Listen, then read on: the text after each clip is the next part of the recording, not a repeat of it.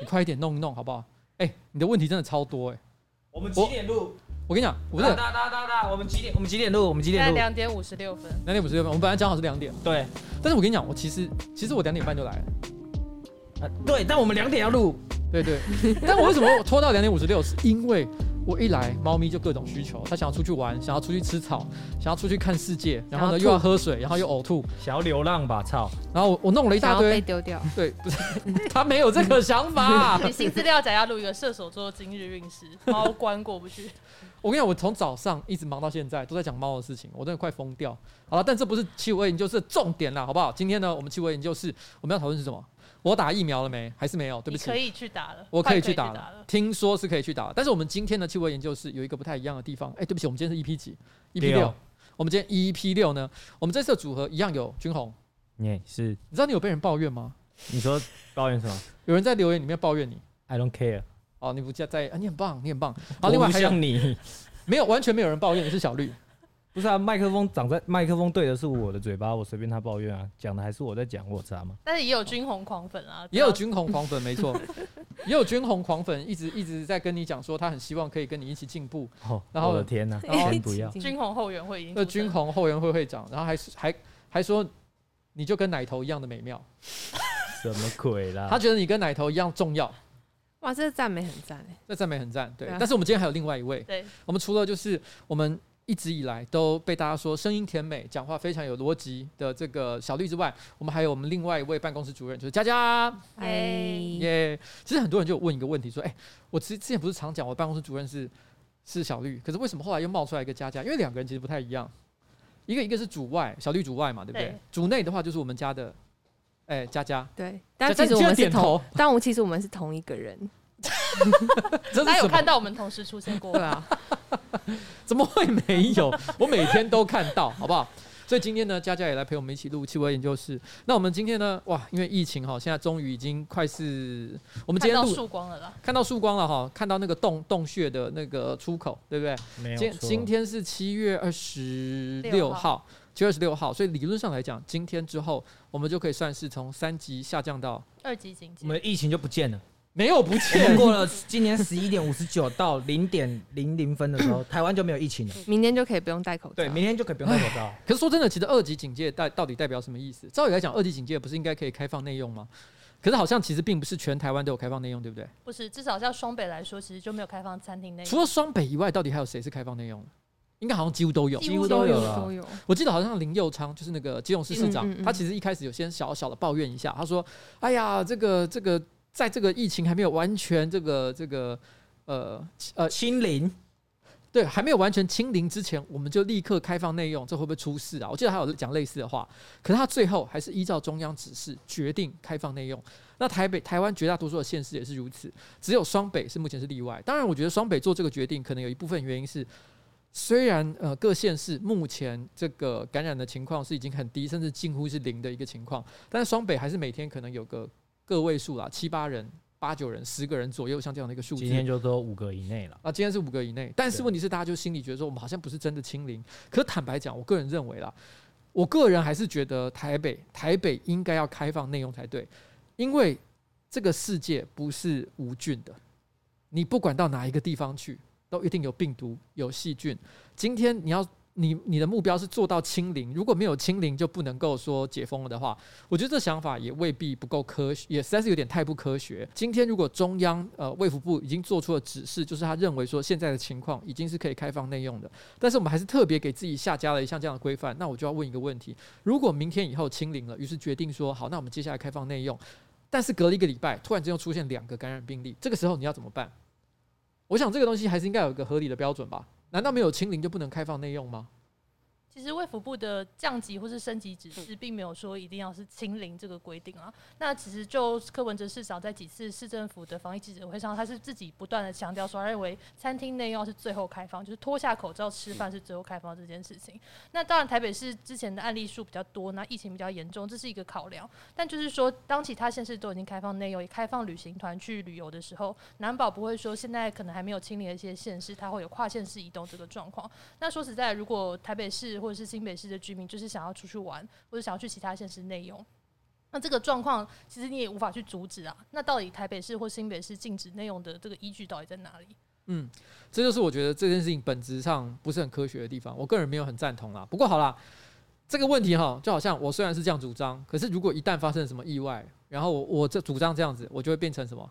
三加十一，我就变成三加十一，对不对？但是问题是，其实我现在就是要讲这件事情。其实上个礼拜，其实有一个观众，他在我们的 Pocket Apple Pocket 上面有留言说，他非常的愤怒。他听了上一节气味研究室，他说：“瓜吉，我以为你不会跟着媒体随，你不会随着媒体起舞，觉得三加十一是破口真正的原因。”他觉得说我我是在责怪三加十一。各位，我想跟大家讲一件事情。其实我在之前的直播上面，我想我应该是极少数。有帮三加十一这件事情做辩护的这个网红了吧？你甚至比某一些民进党立委还要早发言。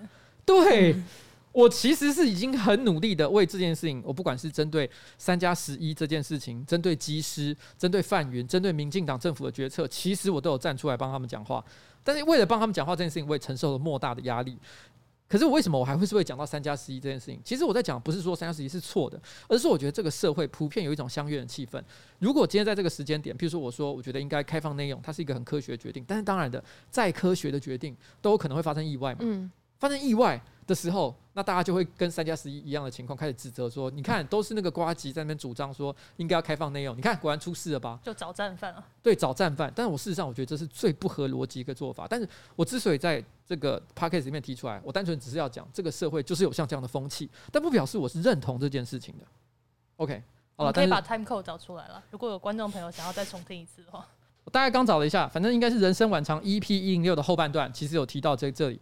我在那那一段里面呢，我讲讲了关于范云讲了三加十一的事情之后，还有人还有观众在下面留言骂我，直接说净讲些漂亮话，好不好？其实我也是承担了这些压力啊，真是的。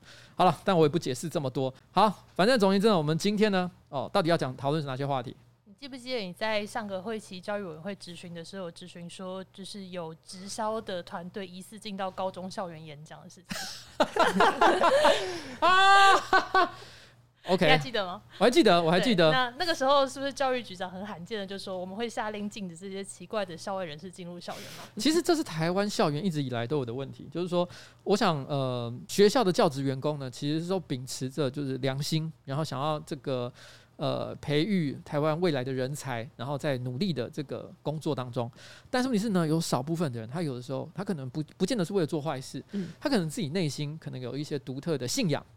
譬如说，举例来讲，他可能相信某某个特定的宗教，或者是说他相信直销是一个很好的事业，所以他会想把他自己个人的价值观带到他的职场之内，想办法把它推销给这些年轻、未成年，甚至于对于这个社会不是相当了解的一些这个学生。那我们觉得这是非常非常不非常不好的一件事情啊。为什么我们其实针对呃学校的老师到底可以教育什么样的内容或者是课程，有非常多严格的规范？原因就在于说，其实我们相信所有的人在面对这种事情的时候，有时候很难做出客观的判断。譬如说，有的老师可能相信呃，可能比较支持民进党；有的老师可能比较支持国民党。其实这没有对或错，这只是政治理念。但是对于那些未成年的学生来说，他强行接受你个人价值观的灌输，我们都觉得有点太早了。哦，所以而且在那个这个教育环境当中，那种权力不对等的关系当中，如果一个老师告诉学生说：“诶，我觉得直销是很好的，或者是我觉得这个反对这个呃同志婚姻的这个宗教信仰是很棒的。”哇，大家都可能会立刻受到误解啊！我觉得这样很不好。所以那时候我们其实的确有发现，就是。呃，是台北市嘛，对不对？而且在你的选区里面，嗯、对，就在我的选区里面。不要再讲了，不要再讲，再讲得太明显了。家长会长是某局长，就是就是就是在松信区的一个学校，高中学校，其实有老师呢，其实常常在课堂上。这个宣传直销啊，他是主动邀请他以前教过的学生进来学校演讲，大概有七八次以上。对，然后都是在讲跟他直销事业有关的事情。应该不不能讲，他就是利用一个有点类似学长经验分享的方式，然后邀请那位人士到学校演讲。那他演讲内容，我们不能说他直销，他就是如分享如何成功。哎，可是这个这一个这种话术。对，好像就是跟就是就是就是有点像那种很励志的那种演讲，一个人在台上，然后台下一百多个人，然后说：“哎、欸，我是怎么成功的？”然后说给给各位看，这是我现在的车，我现在开特斯拉，怎样怎样怎样。然后这是我去年去哪里玩哪里玩，有点类似那种演讲。所以总而言之，就是我们在我们的魔镜号上面呢，其实我们有收到一个陈情，陈情是说有人在学校里面宣传直销的内容。我们去看他的脸书，稍微看了一下，我们发现他的确是一个从事直销工作的人。那他的确也写了，他曾经到学校里面宣传多次，呃，做过多次的演讲。那具体来说，演讲内容呢，他当然没有在 Facebook 上写得非常的清楚。所以我们因此要求，就是教育局一定要针对这件事情，一定要去严格的彻查。确保说他不会跑到校园里面去做这种商业性质的行为，我们觉得这样是不太好的哦。为什么我们要特别针对这件事情？不是说因为我们觉得直销不好，直销其实我相信它还是有它合理存在的空间。台湾的法律也没有说禁止直销这种商业模式的存在的一个一个必要性，但是直销它是有它的界限在的，它是有它的界限在。多层次传销就是在法规上其实是有规范直销的法律名词啊。那多层次传销其实是由公平交易委员会去做管制跟裁罚。那如果说，比方说这个公司好了，他在做商业登记的时候没有一并去登记多层次传销的话，其实就是可以去检举他。那像最近有一些很红的什么卖药的啦，或者是可能做什么这种比特币、虚拟货币的一些密私密群组的传销，就会有问题。那当然有一些公司，比方说像大家可能看到很多大型广告，叉叉直销，什么全台湾最大，呃呃呃直销电商，艺人代言的这些，还有很多艺人代言的那一个，我们讲就东森啦，这个也没什么不能讲这确实他有登记的，他是登记成公呃东森国际型传销公司。那他们其实是有在二零一六年就完成这个商业登记跟多层次传销的登记。那确实有在登记的时候也必须规范说这个公司可以卖的品项有哪一些。比方说，他如果是登记美妆的直销，他就不能去卖药；如果他只有登记某些特定品项，又去卖其他没有登记的品项，就会受到裁罚。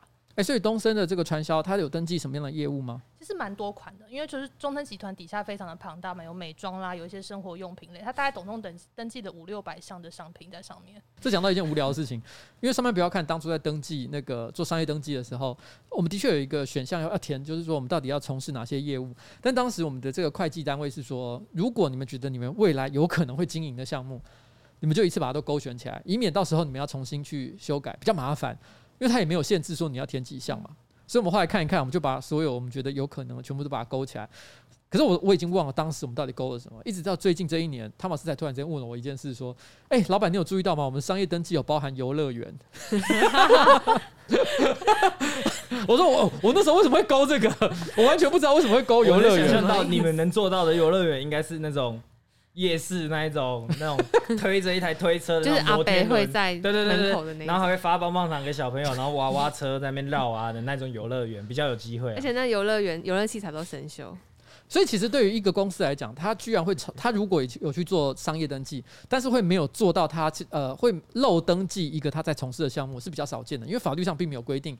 他只能够填几项，所以大部分人都是能填多少就填多少。但是东森的直销内容呢，其实大家为什么会最近这段时间很多人在讨论？它其实问题是在于说，我觉得很多人开始会质疑，就是说他吸收下线的做法是不是合理，是不是正当？因为如果今天是一个直销公司的话，它一定存在两种人，一种就是他可能我想要，一种是努力的想要拉下线，然后增加他被动收入的人，但另外也会存在的纯粹的消费者，也就是说，今天假设这个直销公司它本身有卖一个很明确的商品，譬如说它可能是卖呃营养保健食品，或者是说他卖滤水器哦，类似像这样的东西，他也会存在的一一个层次的人，就是他其实没有兴趣去拉更多的下线，他单纯是觉得这一个直销品牌的东西蛮好用的，那他可以透过加入这一个直销的呃组织当中，然后获得比较好的一个折扣。或者是优惠，所以所以他才选择加入这个这个直销的体系。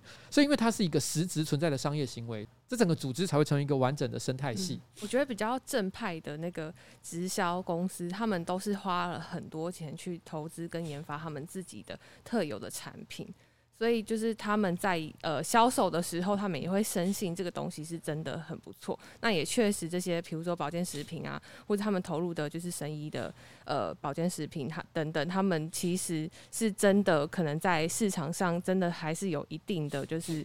呃，好评这样子，嗯，对，然后才把它活到现在。那为什么东森为什么现在最近会引起一些争议？就是在于说，很多人认为，其实他们他们呃说说服别人、诱使别人加入这整个直销体系，不是在于说他有什么独特的或者特别好的一个商品，而是在于说他们透过呃，可能五万块钱左右的加盟金，让他可以有机会开店。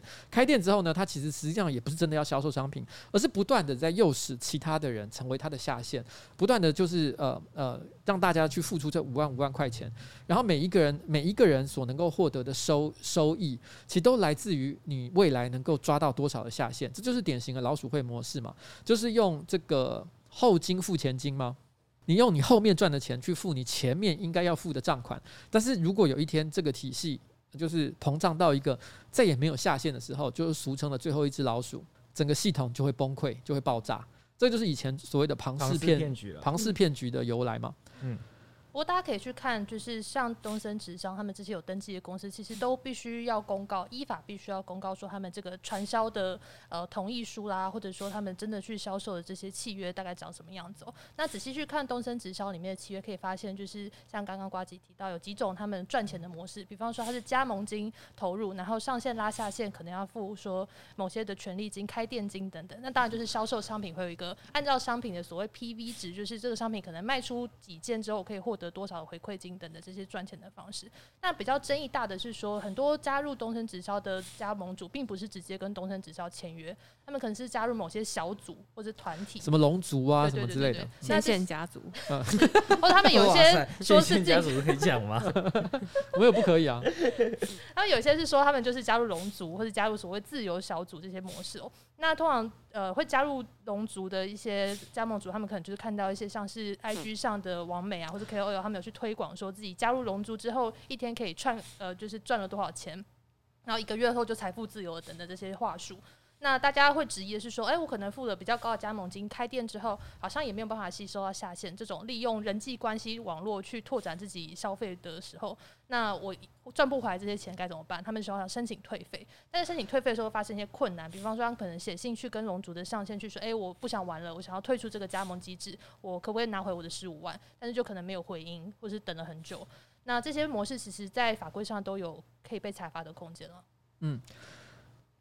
我觉得今天呃，这个还是要稍微让观众有一个基呃，让听众有一个基本的认识，就是东森的这个传直销公司，其实跟东森新闻是没有直接关系的。哦，他们其实因为东森呢，还有包含 ET Today，在很早的时候，其实就已经被卖给其他的公司。但的确啦，目前这个东森的这个直销公司呢，它背后的投资金主包含在呃赵天林在内，就是原来东森集团的老板，所以。啊，我 不是不是我说不知道你王丽玲，王丽玲，我刚讲错，我赵天麟是民进党立委，我讲错，我讲错，重来重来重来重来，没有重来，这个可以剪进去。对，我要干，等一下，我现在脑子不清楚。那你王丽玲，王丽玲一 A，连 B 都没有，就一 A，只有那个零是对的。我不知道赵天林听到这样，他是觉得很屌，还是觉得说他应该会。嗯、不开心吧？他应该会不开心。我想要三立跟东森可能 在竞争。对啊，他是我们家选区的立委，你怎么可以这样讲？我懂，我懂，我懂，我知道，我知道，我知道。I know, I know, I know。好了，我刚刚讲错了，王丽玲，王丽玲。所以其实他们是，他还是的确跟原来的东森体系是有关系的。具体来讲，我觉得东森呃这家直销公司呢，它到底所提供的商业模式是不是有更大的问题？譬如说，可能需要政府介入，然后去处理。我觉得这件事情可能还有待验证。我这件事情我没有办法立刻下定论。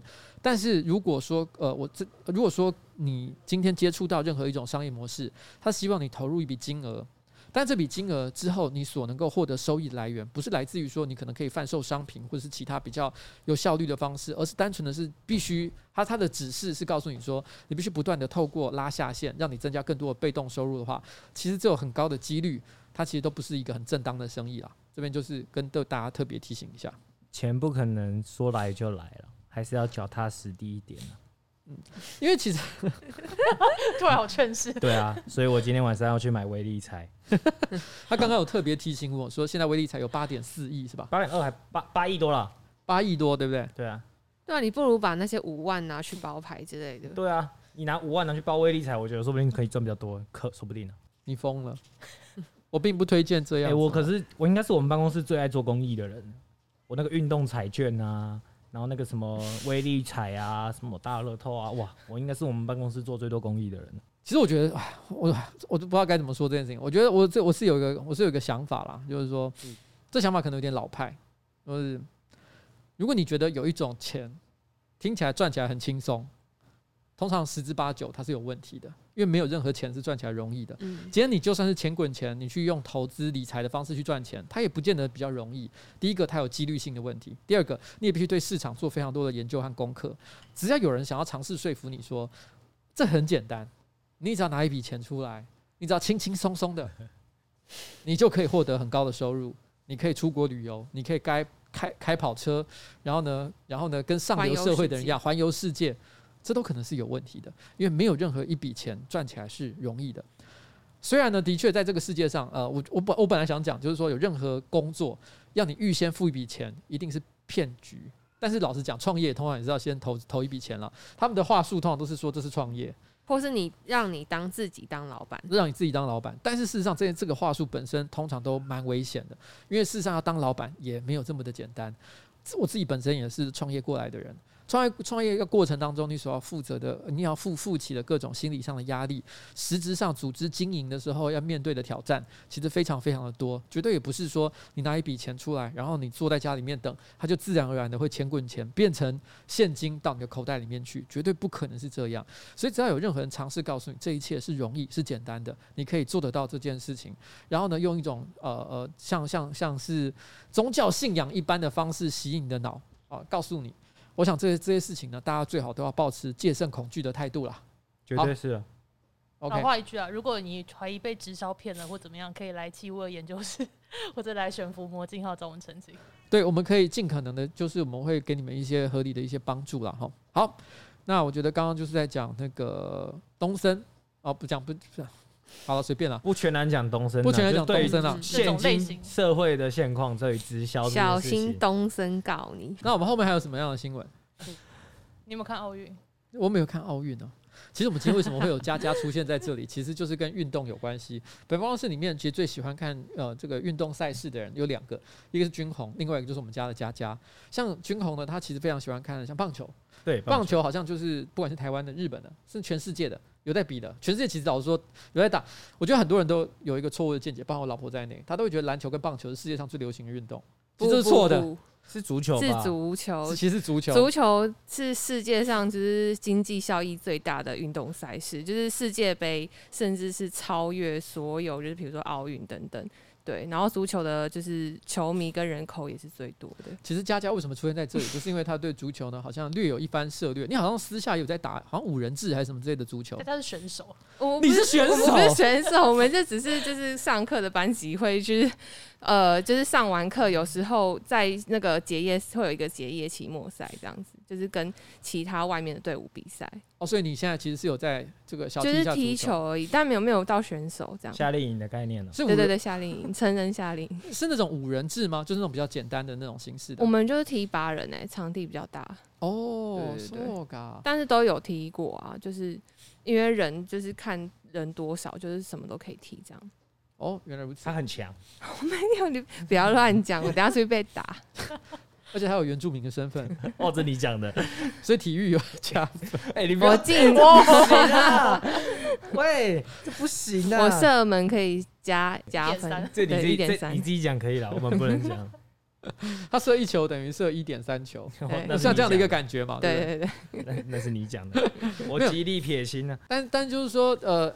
哎、欸，所以你知道一件事吗？因为七五二研究室的时候，不是七五二研究室，之前新资料夹的时候，因为我们把欧洲杯跟欧冠拿来当混为一谈，所以就被观众指正。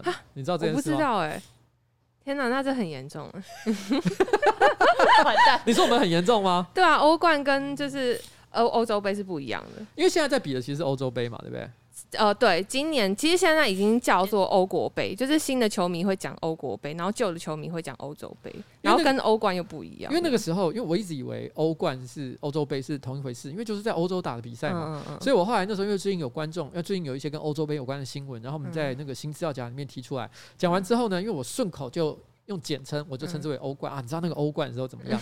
就有好几个观众来信说：“哎、欸，欧冠跟欧洲杯摸港哦。”但我问一下，这个这个他们有很生气吗？他们其实还是给我们五颗星啊，感谢他们。他们 他们只是觉觉观众，对对对，对，那他们没有像国外的足球流氓一样，对，对，没有没有，你走在路上会被扁的。对，但是问题是，我觉得佳佳因为本来就有在踢足球，是真的很关心足球，所以他知道这件事。但你知道吗？我会知道是因为我有玩运动彩券，所以我知道。嗯 所以你这是赌徒，你不是不是关心？我没有赌，我做公益。好，那我觉得其实这一次哈，因为我们撇开欧洲欧呃欧洲杯跟欧冠的话题哈，其实就是最近这个礼拜刚好就是奥运开始嘛，对不对？嗯，嗯，上周末开幕。对，上周末开幕。其实本来很多人啊，并不是很看好这一次的这个奥运活动。那呃，包含这个日本。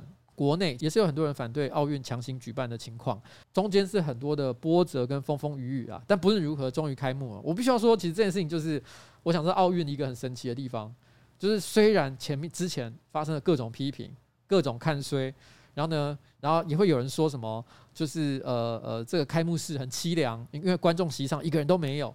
可是真的开始比赛起来，你我看我的 Facebook，一片的都是那种发自内心。那种很真诚的关心，嗯，就是大家会觉得说，哇，谁谁谁正好比到比赛到哪里？譬如现在同一时间，在我们来录七五二研究室的时候，戴子颖正好在比赛，赢了，他赢了，他已经赢了，直落二。对，然后我们台湾的男子射箭刚 刚刚就在刚刚打进决赛，嗯，团体射箭击败中国过关斩将，现在要打金牌战了。所以你们现在都有看？没有，就是会有跑马灯啊，就是会有群组讯息这么传来传去，就瞄一下瞄一下。因为我就刚刚在看到，我看到是那个吴征嘛，吴征其实他还有发一篇文说，有谁跟我一样在上班时间的时候看奥运的？应该是蛮多的，应该很多。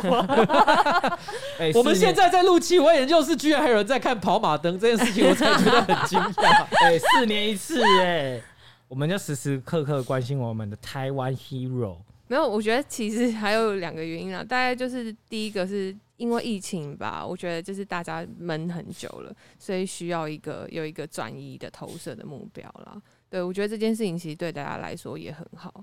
对，然后第二个就是它是一个四年一次的大拜拜，所以大家会那么多的关注，我觉得也是很理所当然的。而且这次你应该要看奥运啊，因为奥运有新增项目是滑板。有，我记得刚比完了不是吗？其实是一个日本的那个 天才选手得了冠军嘛。我有看到相关的一些画面了，但是我因为我我必须坦白讲，就是我个人对于运动赛事真的从小到大没有关心过啊。我觉得突然之间变成是那种一日球迷、一日球迷或者是之类那种那种状况，我觉得好像也也不是什么特别了不起的事。但但其实也有很多人根本也都不看运动的啊，然后但是他们在这时候会看，我觉得就是很就是可能比较国足主义吧，就是很关心国家。我懂，对对对对。可是对我来讲，我也是一样关心这件事情。可是我都是觉得看结果就好，所以我不会在第一时间，因为我觉得我的工作，我还是有很多日常的工作必须要进行。我没有觉得戴资颖的比赛比我平常在做的工作更加重要，因为我其实只要知道他最后的状况就好了。嗯嗯，我觉得我我并没有想要去看那个比赛的过程，因为我不是那种，我就不觉得自己是一日球迷嘛，所以我不想假装自己很关心。我看了也未必看得懂。这个问题就好像那个我们这一次不是有一个就是柔道的银银牌得主叫杨。啊，杨永伟。对杨永伟嘛，杨杨永伟，诶，以我的角度来讲，应该可以叫小弟弟是吧？杨永伟，年杨永伟年年轻人杨永伟哈，其实他的冠军赛，我就发现很多人其实看不懂，嗯，因为他们平常没有在看这个柔道比赛，所以很多人不太知道为什么他会赢或者是他会输，嗯，尤尤其在最后冠军赛的时候，我有个朋友本身就是个算是呃有在练柔道，然后对柔道的比赛也相当关心，他就发了一篇长文跟大家解释为什么他看比赛。才看个几分钟，他就觉得啊，完了，杨勇可能会输掉。他觉得大部分人都没看懂那个美感。不过老实讲，那篇文章呢，我也只是快速瞄过而已，并没有真的很去理解。可是我只是想要讲，就是说，在这个社会上，其实的确很多人，虽然他们在看这个比赛，可是他们其实本没有可能真的看得懂啊。大家就是只是觉得，可能这是一个很重要的，就像你，就像佳佳刚刚讲的，这是一个一年一四年一度的一个节庆，不是五年一度。然后这一次比较特别啦，对，四年一度的一个节庆哈，大家也觉得我一定要这个关注它这件事情的发展。在最原始的奥运比赛，它有个规定是大家要裸体。这个比赛呢是利与美的比赛，而且以前那个时代的人，他们并不会觉得裸体是一种丢脸的事情，他也认为这是一个自然呃利与美的表现，所以他们会觉得说，作为一个运动选手，他就是就是以自己最自然的状态呈现给这个世人，他们觉得是很好的一件事。所以以前其实是裸体比赛啊，但我觉得虽然现在并没有裸体比赛啊，但是我可以感觉到，对于那些可能看热闹的观众来讲。呃，选手的肉体呢，大家也是非常的在意。像譬如说，我记得呃，每四年一次那个跳水比赛，都会很多观众特别的爱看。一方面是虽然这个比赛呢，大家可能对跳水所知也有限，可是你要怎么样看，叫做什么叫优美的入水这件事情，我觉得大家这个审美的观念人人都有嘛，嗯，所以我们一定可以理解。但大家呢，因为穿的衣服也比较少，然后然后呢，而且大家因为练跳水的这个选手身材都非常的呃健美，然后他们跳完水之后在旁边休息的画面。我不太确定十几年前的奥运有没有这样做，但我记得最近这七八年是有这件事情的，就是他们都会去拍他们在休息区，比如说淋浴啊，然后 然后跟其他选手互动的样子，然后这些画全全部都会被截图起来，大家都会在那边看说哇哇真的是好赞。为什么军宏完全不讲话？你有在看吗？我在回想我有没有看过跳水比赛。军宏没有该讲还不该讲。他在回想他看过的，没有。我我这一次其实还看到两个东西啊，一个是那个什么，那时候杨永伟在比赛的时候，他有被截到一个图，就是呃日本的那个冠军选手叠在一起的，叠在一起，然后而且他的那个上两个人上衣衣领都敞开，因为毕竟两个人激烈的扭打当中嘛，然后露出了他们的肉体，而且另外一个盖另外一个身上，所以看起来有一种。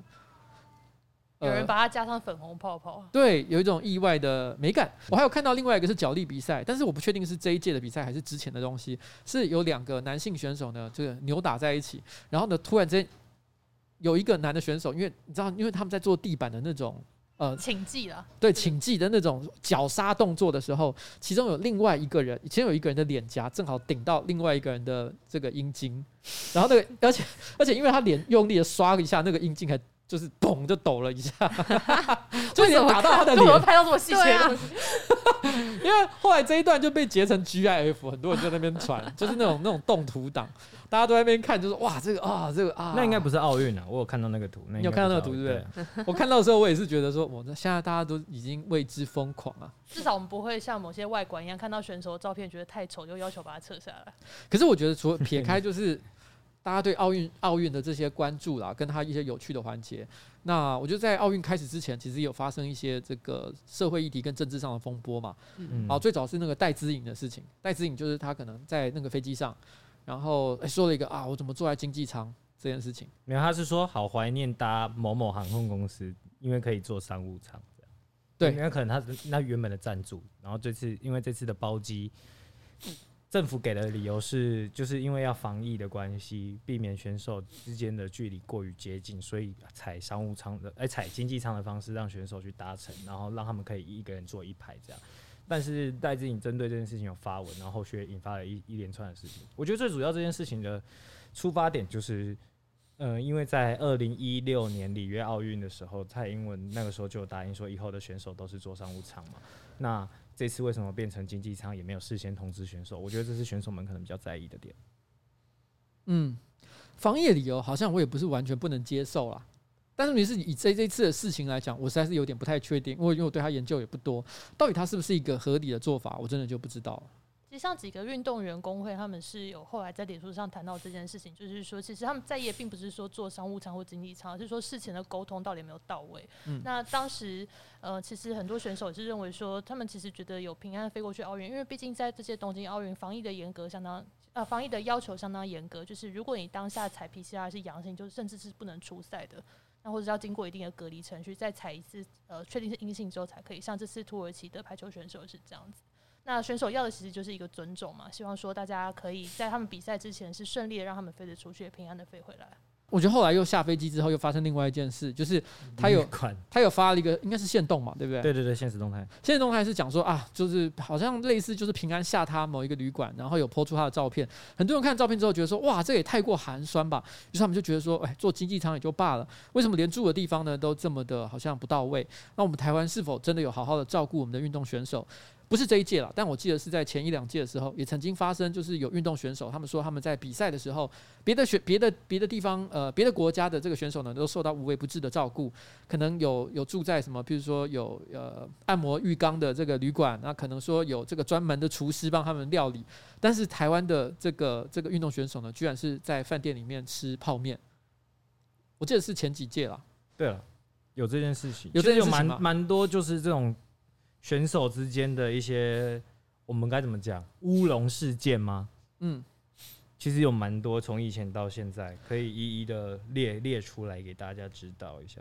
就好比说，二零一五年南美洲世界杯的时候，呃，叶耀文选手他去参加撑杆跳比赛，结果他到了才发现没有杆子可以跳，借也借不到，嗯、所以这就变成导致说他连出赛的机会都没有，更别说拿牌了。嗯，这是其中一个。那这个时候，那个时候负责这个项目的就是那个时候的中华田径协会理事长，叫做蔡成威先生。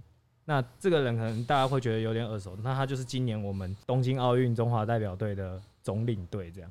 哦，对，就有人想说，哎、欸，你那时候搞了一个这么大的乌龙，我们田径选手去南美洲比撑杆跳没有杆子可以跳，然后回来你不但没有负到什么责任，你现在还可以去当东京奥运的总代表，这件事情其实就是大家对于协会这件事情就是又。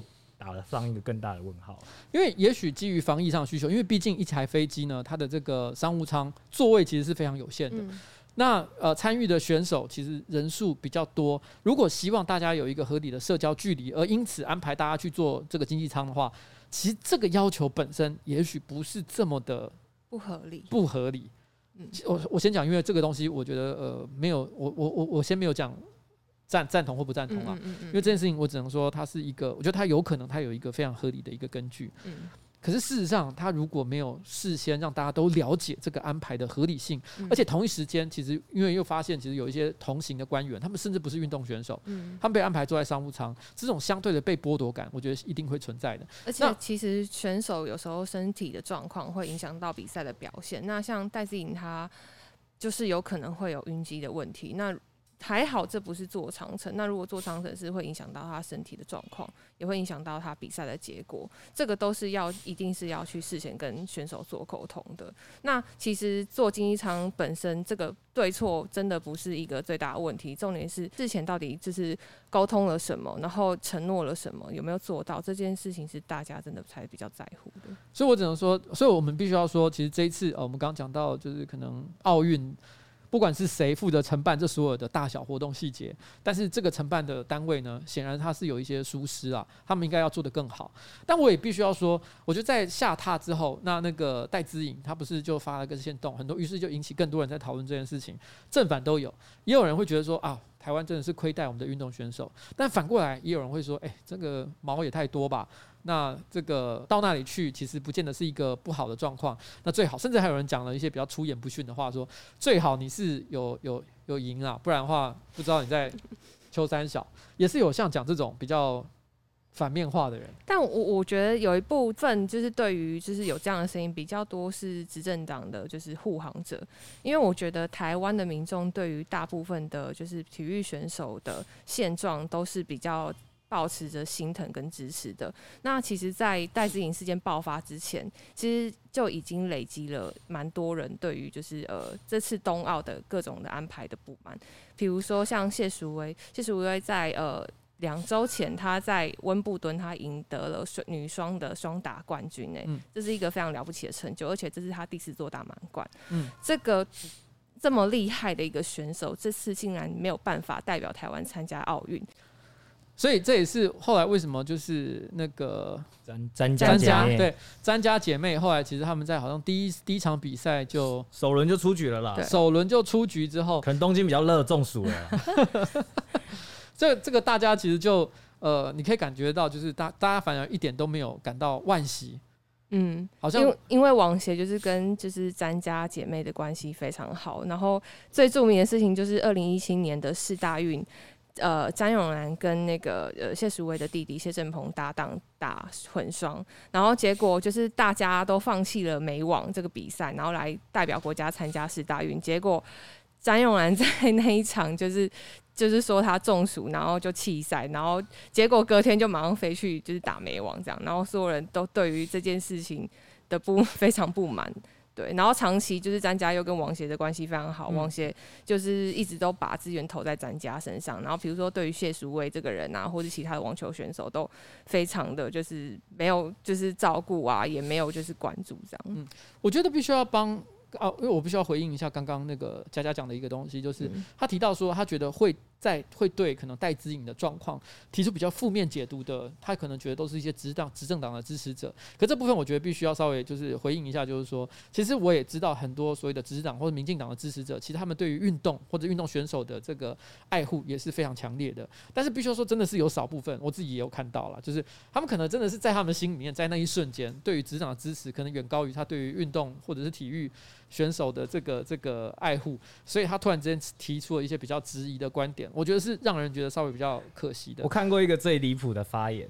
就是呃，我我不确定他是哪一个党的支持者，但他的发言是这样的，他说：“哦，你们觉得你们这群人如果觉得让选手搭商务舱去东京，哎、搭经济舱去东京是愧对选手，然后就为了这样不投民进党没关系啊，你们继续去投国民党，这样子以后选手出出去都只能吃泡面，你们也甘愿就对了。”但其实这是完全是两回事啊，因为今天就算不管是哪一个党，对啊，不管是哪一个党在，没有哎，对，不管是国民党或民进党执政，今天只要我们觉得做的事情是不对的，我们就希望他能越做越好嘛。所以这也是为什么，其实戴资颖的这个照片或者是 po 文一出来之后，其实你会发现，哇，台湾其实上上下下，从包含总统在内，很多官员都立刻出来这个道歉澄清，然后表达这件事情呢应该有更好的做法。我觉得这就是台湾不断往前进步的一个重要的动力来源。起码我觉得至少大家愿意认错，就表示我们还有机会在下次做得更好。所以我觉得这也没什么。不对的地方，那我觉得大家提出不同的意见，我觉得也是这个民主社会非常自然的一件事情。也是啊，下一次在巴黎啊，如果坐经济舱的话，真的是会很累啊。但但我我不需要再反过来讲一件事情，我不需要再反过来讲一件事，就是说，可是我会觉得，今天假设我是站在我是戴资颖或者是其他运动选手的立场，其实，在那个当下，比如说我今天不因为在没有沟通好的情况之下做了经济舱，或者是下榻了之后，我发现诶旅馆的环境没有那么好，不论我的心情是怎么样，我泼出来，其实我就只是一个。其实我说呢，我站在我的角度，我其实只是一个很单纯的抒发我个人的心情。但是我们会发现，跟随而来的很多讨论，其实都跟政治立场有很大的关系。譬如说，如果今天是觉得我我可能讨厌民进党，我就会说民进党对待我们的体育选手非常的不公平。如果我支持民进党，我可能就会反过来说，诶，我觉得这些体育选手是不是太不知感恩？但不论如何，其实已经跟体育选手他本身个人的遭遇、个人的状况，其实已经没有直接的关系。他们其实铁定是没有想要这么多的纷纷扰扰的。我觉得在这个他们即将要出赛的这个这个时刻，可能只差一两天，他们马上就要出赛的时刻，其实我觉得他们最需要的就是一个安心。嗯，他们也没有想要人家为了他吵架的，他其实也只是这个问题有点像你跟你的太太吵架好了。如果你除非你是为了要跟他分手，如果你是真的很想跟他一辈子在一起，你想支持他做他想做的事情，当他在抱怨的时候，其实最重要的事情其实并不是去跟他吵架，而是去支持他嘛。然后呢，听他的，听他，请听他内心的困扰，然后支持他，请他继续加油。我想这是最重要的啦。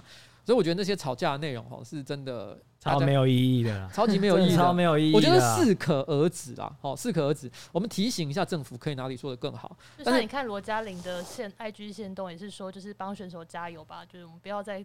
讲这些以前的这些很多留言，然后或者网友的评论，其实这些选手是根本没有空在赛前好好去阅读的，也不希望他去花太多时间在这上面，就好好把他本本来的平常运动表现拿出来，然后拿出最好的成绩。我想就是对大家的支持最好的鼓励了。对啊，所以我觉得也很高兴，就是最后看到戴资颖的表现其实相当的不错，然后呢过关斩将。那我觉得在那个那个限动事件的时候，我身边的那个童温成，坦白说。各式各样的意见都有，骂的也有啊，然后呢，这个支持的也有啊。但是后来一开始比赛之后，我发现这些声音都不见了。你知道我意思吗？嗯，其实我觉得对，真的都不重要了，本来就不重要的事情啊，还讨论到便当吃什么？哎，超没有意义的，好不好？对，我觉得后来第三段就是在开始讨论便当。当当讨论到便当这一块的时候。还有人特别去打电话问，呃，大仓九和，对不对？我 到底有没有做这款便当？对，我真的觉得已经没有任何价值了。对啊，你就是好，你选手既然有抱怨，好，我们接收到这个讯息，然后这总统也表态了，那我们就就就来改。那我们后续重心就是放在比赛上面嘛。那他当然现在有好的表现，我们当时帮他拍手鼓掌啊。对啊，就这样啊，我们 focus 在比赛的赛场上面就好了。而且其他都没必要了。而且我觉得有一个很重要的事情是，不是跟呃，就是体育制度的问题，不是跟政治没有关系。但是其实我觉得这个跟执政党也有一部分其实也没有太大的关系，是因为呃，我觉得台湾体育制度有很重要的两个问题，第一个就是单项制度、单项协会的问题，第二个就是台湾体育行政人才的缺席。因为现在，如果你说好，我们就换了一个更好执政党，那有没有办法改变这些问题？那或者是说，二零一七年国体法已经做了改革，那为什么法律层面都已经写得这么清楚，那为什么执行上面还是这么的凌乱，或是还是造成了这么多问题？因为体育署或者下面执行的人，他们就是长期以来就有非常多陋习，然后或者这些人他们根本就不是也不懂这些体育这样子。你知道前？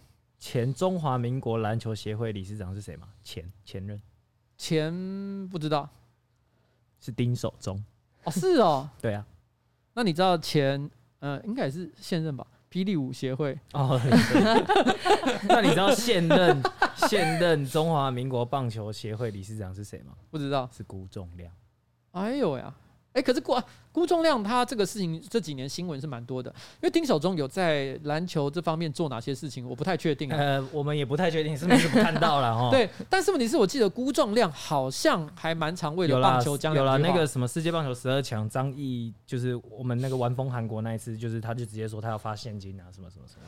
对啊，我记得他还有还有一些呃，可是我有点忘了，就是我记得正反面的事情好像都有，都都有都有，因为其实因为台湾棒球其实经历过很。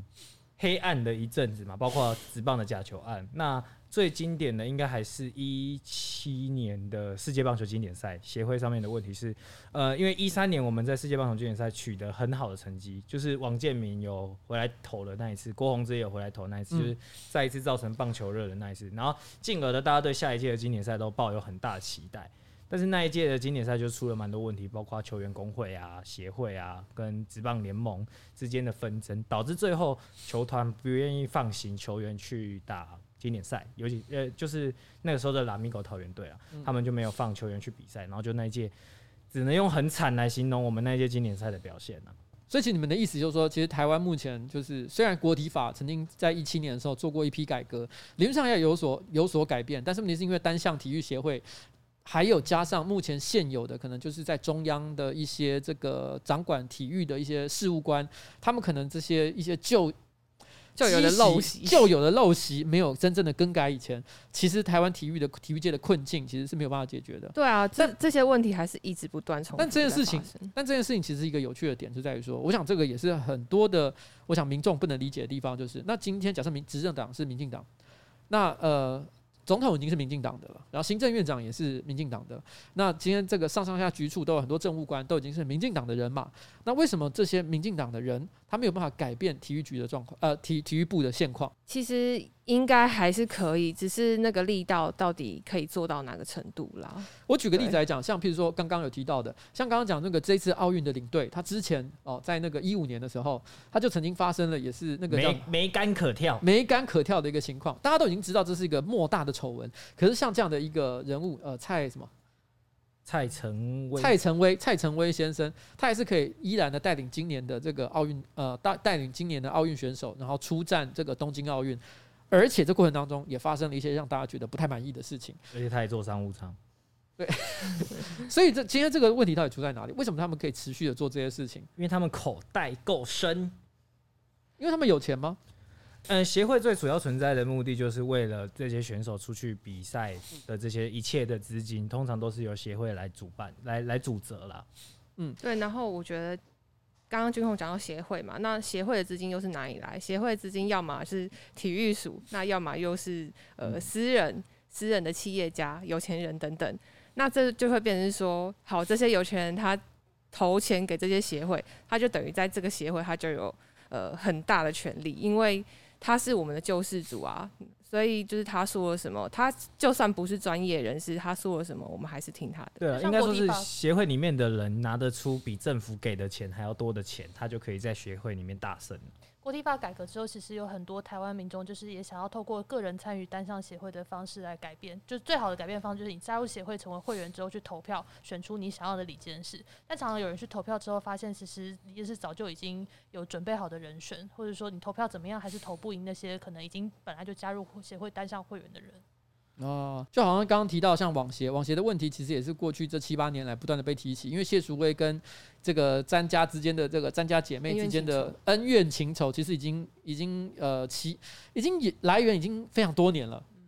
那结果到现在网协其实网我想在台湾应该是一片骂声，可是仍然没有任何的改变。我们在今年还是看到同样的情况，所以可见其实其实呃目前针对这个台湾体育界的改革，真的是真的是非常的缓慢了。哎，我觉得是因为体育赛事它都是四年一次，四年一次，大家可能过了就忘了，然后等当又再面临到的时候，才会又想起来我们过去到底发生了什么事情，怎么又会发生？比如说奥运好了，我们现在奥运可能九月就结束了，那我可能才年底，大家可能就对这些事情可能就慢慢淡忘，嗯，然后下一次可能就要等到二零二四。嗯，才又会有人开始讨论这些东西。这种国际赛事呢，作为台北市议员，其实我们可能可以介入的地方真的非常有限了。那可能就要仰赖中央，然后还有像是立法委员在这件事情上的努力。那现在其实，哎，现在有哪些立法委员可能对于这个体育方面是比较关心的啊？陈柏伟啊，哦，陈柏伟算是关心的，他要组一个棒球队、棒垒球队啊。呃，他有组棒球队，不等于他有在关心这个议题。黄黄，因为他现在他因为他现在理论上是在那个国防安全的那个委员会嘛，对了，所以就是说他其实也没有在相关的这个这个委员会里面，呃，不要讲应该是教育委员会里面的嗯嗯嗯的委员啊，因为毕竟体育署是属于教育部底下的。嗯，好，我算了，看到有吴思瑶啦，他就是因为他一直以来都是关心文化跟教育嘛，然后其实体育署也算是教育里面的。对，然后商务舱这个部分好像是之前他应该是有咨询跟关心的议题这样子。对啊，而且发生事情的当下，就是戴志颖的文一发出来之后，其实吴思耀委员蛮快就有贴文做出回应，说希望中央可以改善这件事情。然后还有黄国书啊，还有我们的蔡其昌副院长，也是目前中华职棒联盟的会长。也是非常关心体育的。好了，那我希望这些中央关心体育的这些，不管是呃局处的首长，还是说是这个民意代表，都希望他们可以在国体法修改之后，然后呢，尽快的去想办法改善台湾目前体育界的一些恶习，然后让台湾的这个运动选手可以有更好的待遇。我想这是无忧无虑的出去比赛了。好吧，那我们今天关于这个奥运，大家还有没有什么特别想要补充的？中华队加油！我们中华健儿，中华队、台湾队、中华台北队加油！国家代表队加油！一次要把全部讲完啊！对，因为你刚刚讲到中华健儿，我不心里在想，哇，我这个我故意的，我很怕被骂。因为今年的这个主流是要讲说是台湾队，对，所有的主流，以后的主流，不止今年的主流，都是台湾队。你要这样讲才对。我跟你讲，冬奥证明那个公投。他的记者会我还有去参加，还是没错。我是记者会上有发言的人，大家可以回回就去找一下影片。所以我当时是支持冬奥证明的，真假？你有去哦？我有去啊，就在立法院，立法院那个什么群贤楼吗？对，群贤楼门口开记者会，我就在现场，我还是现场有发言的人。你是听台湾，听台湾的。对，我就是我就是当时有出现在现场，大家回头去翻一下那个记录影片，好不好？所以我其实支持台湾队这个概念了哦。但是问题是哈，我记得我有看到另外一篇文章，其实讲了一件蛮有趣的事情。他那时候他有说到哈，就是说，因为这次呃那个日本奥运，他特别在介绍台湾队的时候，他不是讲中华台北，他是讲台湾，他是讲台湾，而且他们说他在这个台湾的排序，他用的不是呃 Republic of China 或者是 Chinese Taipei。就是用不是用 C，也不是用 R 作为排序，是用 T，用日文五十音的他音来排。对，所以他们说，哇，这表示什么？这表示他们从潜意识里面就想就想要辱华了，然后想要告诉大家，其实我们就是台湾，并不是 ROC，也不是 Chinese Taipei。可是我后来发现有一个人，他考据了过去这呃四五届的这个奥运，他发现台湾其实过去的传统一直都是用 T 做排序。所以他说，其实这个东西已经是奥运的惯例了，不是今今年就是避免纷争呐。对，他说其实不是说今年的这个日本奥运，他有特别做什么奇妙的安排，其实没有。台湾一直以来都是用 T 做排序，只不过的确这一次没有用 Chinese Taipei，是用台湾做介绍这件事情，还是一件特别的事情。哎，很感动哎，其实蛮感动哎，看听到听到的当下会蛮感动。嗯，而且日本其实蛮，就是他后后面的很多赛事都直接打台湾的那个汉字。其实我可以感觉到，就是最近这一段时间，呃，针对台湾这方面来自国际上的各种暖心的事情，其实蛮多的。像是有一个很知名的就是魔兽世界的直播主，他最近有针对这个 Blizzard，就是。开呃暴雪就是开发这个魔兽世界的这家游戏公司，暴雪就针对挺香港事件而产生的争议呢，他提出谴责。同一时间，因为最近暴雪又还有这个这个性别的问题嘛，就是他有有发生一件事情，就是说，因为呃暴雪之前就曾经被传出他私下有一些男性员工。他可能在群组里面会对女生做一些性羞辱的一些言语，当时他们对外解释说，这就是一种男生兄弟会的文化，所以其实其实不足为奇啊，请大家不要太过激动。他如果这样讲话，我其实也某种程度上来讲，大家可能也会觉得理解。有时候男生聚在一起，其实就会讲一些难听的话。可是后来被发现，就是其实有女性员工，她的确长期被性霸凌。然后，然后呢？而且甚至于还引发了一些很呃，引发了一些悲剧，一些很遗憾的事情。那这件事情爆发了之后，很多人现在对于这个暴雪因此产生了就是很多各种谴责。那当时的情况就是，这一个直播主呢，直接针对暴雪做谴责的时候，可能遇到了一些中国的小粉红对他提出了抗议，因为他们可能在政治的观点上跟他不太一样。他那个时候就直接说了一句话，就对着这些中国小粉红说：“OK OK，我讲一下我个人的观点。我的观点就是，Taiwan is a country。” But China is a prison，这蛮经典的。他就直接对着数万观现场对着数万观，因为他是一个很红的直播主嘛，就讲了这句话。那这句话其实听了以后，你会有一种哦，OK，很爽啊，超爽的，好不好？但真的是越来越多外国人会在各种媒体上来帮台湾讲话，因为就像呃最近是肖邦钢琴国际钢琴大赛的直播，那每一个选手在。呃，比赛的时候都会有直播的片段接出来。那其实底下有非常多的波兰人，然后欧洲人或是其他各国的人都在底下帮 Chinese Taipei 做证明，就是说这是一个在被打压的情况底下才被迫使用的国家名称。其实真正的名称是台湾，然后在跟中国之间有什么恩怨纠葛也并介绍出来，也是蛮感人的。嗯，你知道，其实有时候有些人会对一些这个无形的努力呢，其实会。不知道还有什么效果？譬如说，我们不断的跟这个国际宣传，然后呢，或者是或者是呃倡议台湾目前的处境是什么样的情况？有些人会觉得这些事情好像花了很多钱、很多的力气，好像都是都是徒劳，没有什么太大的帮助。